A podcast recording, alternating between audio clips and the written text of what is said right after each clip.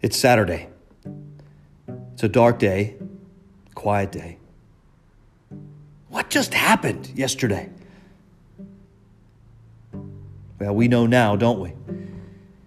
And of course, the disciples were told, but either they didn't believe or they misunderstood.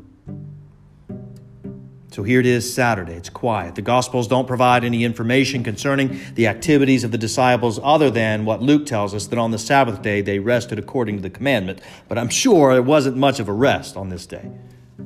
We can presume, based upon their actions on Sunday, the disciples, these guys are probably reeling from the shock of the previous day's events. These guys, I think about it, man. These guys had devoted three years of their life. At least, at least one of them was married. I'm sure more of them were, if not all of them. Right? At least Peter was married. He had a family, and they'd, they'd left their families for the better part of three years.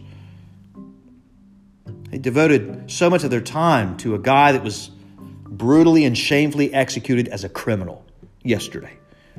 Their hopes for the establishment of a messianic kingdom were shattered, at least in their eyes. Their leader executed for political sedition. They had good reason to be afraid, right?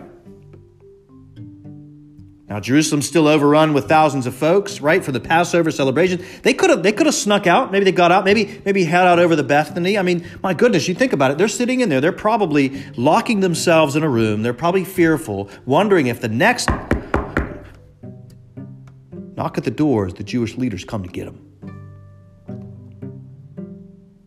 Well, Matthew alone gives us a little bit of information as to what was going on on Saturday as well. We, we, we learn that the chief priests and the Pharisees, apparently, they caught wind of this claim to resurrection from Jesus. Maybe Jesus told him himself, maybe they heard through the disciples, but nevertheless, these dudes, the, the chief priests and the Pharisees, on Saturday, they go to Pilate and they explain to him that they need to secure the tomb because Jesus said, After three days, I will rise from the dead.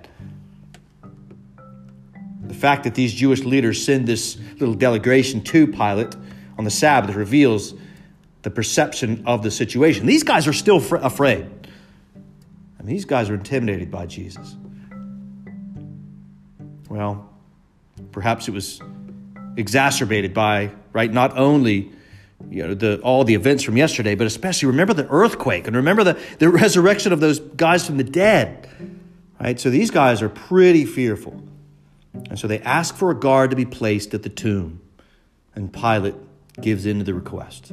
Seals the tomb, puts some guard there to make sure that the disciples don't go in there, sneak in there, steal the body, and make a claim that Jesus rose from the dead when he didn't.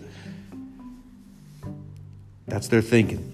Which I find interesting, by the way, because if these guys knew that it, if these guys knew if the resurrection were true, they realized, man, they got they got nothing to say in opposition to that. So they're doing everything in their power to make sure that no claim to resurrection could be had. It's Saturday. It's a dark day, a quiet day, a wearying day in light of the events from yesterday. But Sunday's coming.